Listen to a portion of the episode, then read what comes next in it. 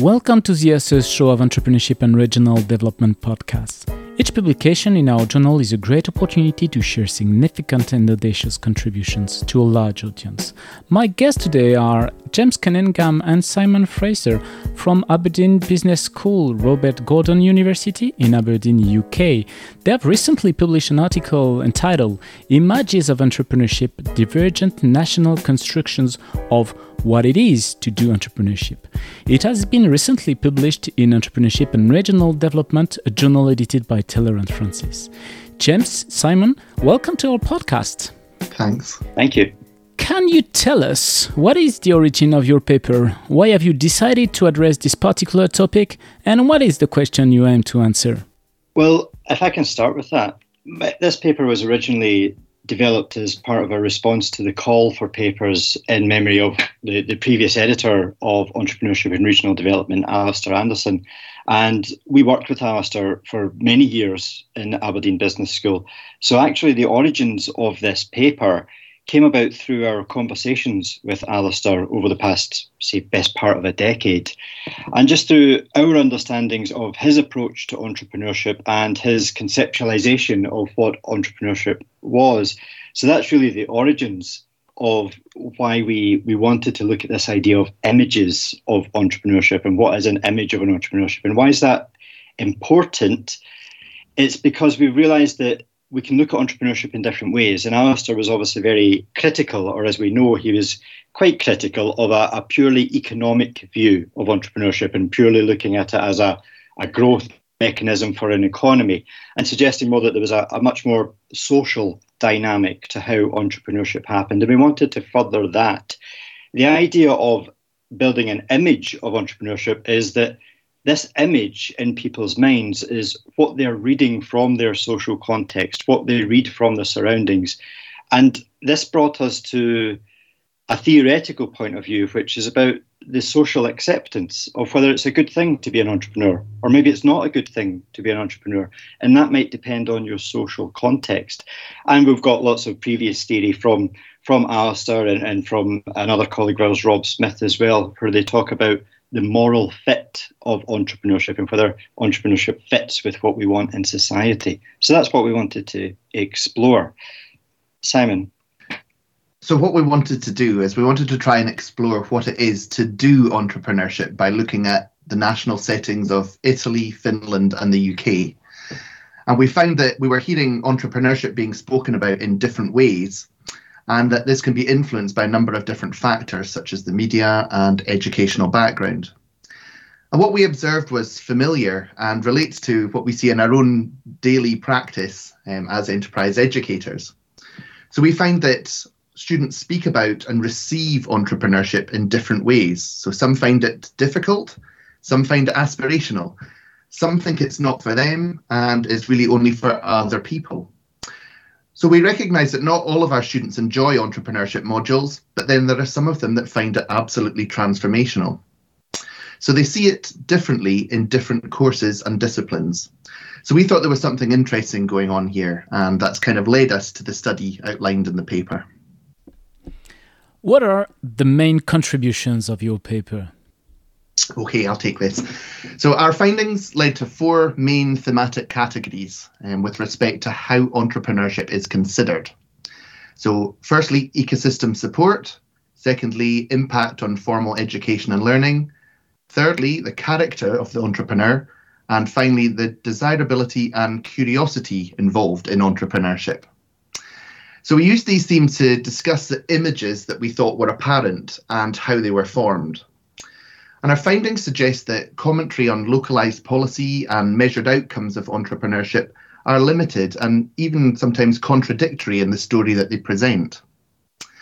So, with ecosystem support, we found that the UK participants were focusing on the process of support and a need to be led towards it. Whereas the Italian participants argued that they understood the support was available, um, but they saw the access they had to it to be limited. And finally, the Finnish participants recognised an abundance of support, which made it quite surprising from us when we looked to see that there was relatively modest GEM measurements um, in relation to entrepreneurial activity in that country. With respect to formal education and learning, we found that the UK participants were using entrepreneurship learning for getting into the workplace. And they suggested that there wasn't enough focus on fostering a culture of entrepreneurship. The Italian participants, they pre- presented a picture of a university system which doesn't maybe do enough to encourage entrepreneurship and prioritises academic theory. And in contrast to this, the Finnish participants suggested a deep practical learning. When we looked at the character of the entrepreneur, we found it was broadly approved of, but there were nuanced differences in ideas of what it is to actually be one. So in the UK, a functionalist approach was seen, whereas in Italy, they considered it to be more individualistic. And finally, in Finland, the entrepreneur is held in high esteem as a sort of cultural icon. Um, but there's a singling out of the entrepreneur almost as being a sort of particular being, if you like. Finally, we looked at desirability and curiosity in entrepreneurship. And it appears the Finnish view is one of heroism, so thinking of somebody as a hero, and something that's reserved from um, those with specific skills or talents. While the UK participants looked more to motivations and a need to be pushed into it. Italian participants recognised that it was a difficult endeavour, one that was aspirational but perhaps out of reach from their everyday lives. So, all in all, we're beginning to understand that there's a bigger picture here and that bringing together the different threads helps us to understand and get an uh, achieve an understanding of what's going on here. If I can add maybe just one um, extra element to that, I think that is the, the main contribution is trying to build this more holistic picture of entrepreneurship and on what entrepreneurship is. And we, we've, we've called it images here, but really what we're doing is just broadening out the picture that we have of what entrepreneurship is relative to the context that we're in. So if we'd gone just down the policy route and just looked at policy documents, it would only have given us one little slice of the picture. Looking just at the, you know, we've got GEM data in there, we've got um, economic data in there. Looking just at that gives us one slice of the picture. But actually, what's really important to note is that individuals, human beings, interact with policies, and there can only be an impact of a policy if there's someone interacting with it, and that, that interaction can happen in quite different ways, actually, and sometimes quite unexpected ways. So it's about trying to build this broader picture, but also trying to engage with how these different ways of looking at it interact with each other. What was for you the main theoretical and or maybe methodological challenge or challenges in addressing such a question? I think that's a great question because no one ever talks about the challenges of the paper. We always just talk about how how fantastic our findings are and how big our contributions are. Um, anyway, the, the contribution I've just spoken about there, trying to build a more holistic picture or image of entrepreneurship, that's what presented, uh, to my mind, the biggest challenge for this paper. We actually started out this journey wanting to write a relatively short piece. We wanted it to be provocative, to be punchy, to be short, and just to get our point across. And then we realized as we were building this holistic picture, we were including economic data, we were including global entrepreneurship monitor data, we were including policy narratives and commentary around all of these things. And then ultimately, we were including what society, what people actually thought about all these various aspects. And frankly, that just made the paper bigger and it made it, it had more moving parts to it. And that became something we had to think about quite carefully. How do we communicate the picture of the with all these different parts to it, but still have it understandable to, to the readers? I would say another challenge we maybe thought about when we are thinking about the question was around our desire to move away from this traditional approach that only explores established entrepreneurs and those that have already chosen an entrepreneurship route. So our challenge was to try and explore what it is to be an entrepreneur, but to try and see if we could listen to the voice of society.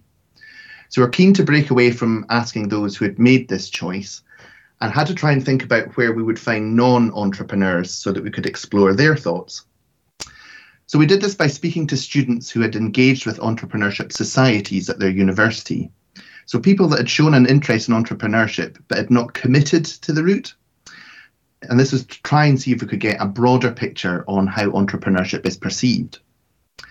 So we wanted to avoid speaking to successful entrepreneurs, which our field is really dominated with, um, and aim for this sort of societal viewpoint. We also faced a challenge in that we wanted to explore the national settings of some comparable economies. And this is following on from Alistair's empirical pieces on country specific situations. But then the challenge of any comparable piece becomes what is it you compare and how do you select what to compare? So we also recognise that a country specific setting is in itself problematic, but we saw this as a way to try and illustrate the sort of divergent constructions of entrepreneurship um, in similar economic settings. During your research journey, what was your biggest surprise or the most counterintuitive result? I think um, one of the biggest surprises was that in the countries we explored, the support that was offered was similar, but the, res- the support is received in different ways. And this very much seems to depend on what the people see as what an entrepreneur is. So support is offered universally, but it's received differently. So in the UK, we found that those we surveyed suggested a need to be led to the support. In Italy, there was a desire for a more practical approach, whilst in Finland, they suggested that the support was abundant, but that entrepreneurship was a life choice for the few. So even though you have similar economies here, there are different ways that we need to try and see if we can engage with the people who are getting involved with entrepreneurship. So support uptake appears to different, uh, be different in terms of context, and there's a valuable consideration here for policymakers, entrepreneurship support, enterprise educators, really any party that's trying to encourage entrepreneurship. I think for me, one of the the surprises or the counterintuitive findings that, that we've got here has been something I've been coming to terms with for a few years now. And it's the idea that entrepreneurship is not always universally celebrated in society. And I think as entrepreneurship researchers, we, we tend to work on an assumption that entrepreneurship is a good thing to do because that reinforces our career choice as an entrepreneurship researcher and that and that we know entrepreneurship, all the good things that can come of entrepreneurship. But here we see sometimes entrepreneurship can can trigger an envy. Sometimes it can trigger a, a negative response from society because they see certain maybe opportunistic types of people are entrepreneurs and, and society rallies against that and they don't necessarily want that. So it's that issue of moral fit again, and it brings us back to where the paper started from. Is entrepreneurship actually always a good thing to do for society? And sometimes the answer is not universally yes. We shouldn't necessarily always be celebrating entrepreneurship. And I think that's something that's got a lot of legs for the future, particularly in publications like Entrepreneurship and Regional Development, where we can take a more critical view of, of what we're looking at. What are the main implications of your work for entrepreneurs, managers, policymakers, or practitioners in general? I think one for me one of the main implications um, relates to something that, that Simon said earlier on. We took a national level here, and we can we compared three national contexts, national economies, if you like, and that, as we know, is is problematic in itself because there are in the UK alone there are differences between Scotland, England, and Wales. In Scotland alone, there are differences between um, city, the urban setting, the rural setting, and there are differences depending on what industry you're looking at. But that's kind of the point. We use national settings just to make that point that there are different ways across comparable settings. There are still nuanced different ways of perceiving entrepreneurship.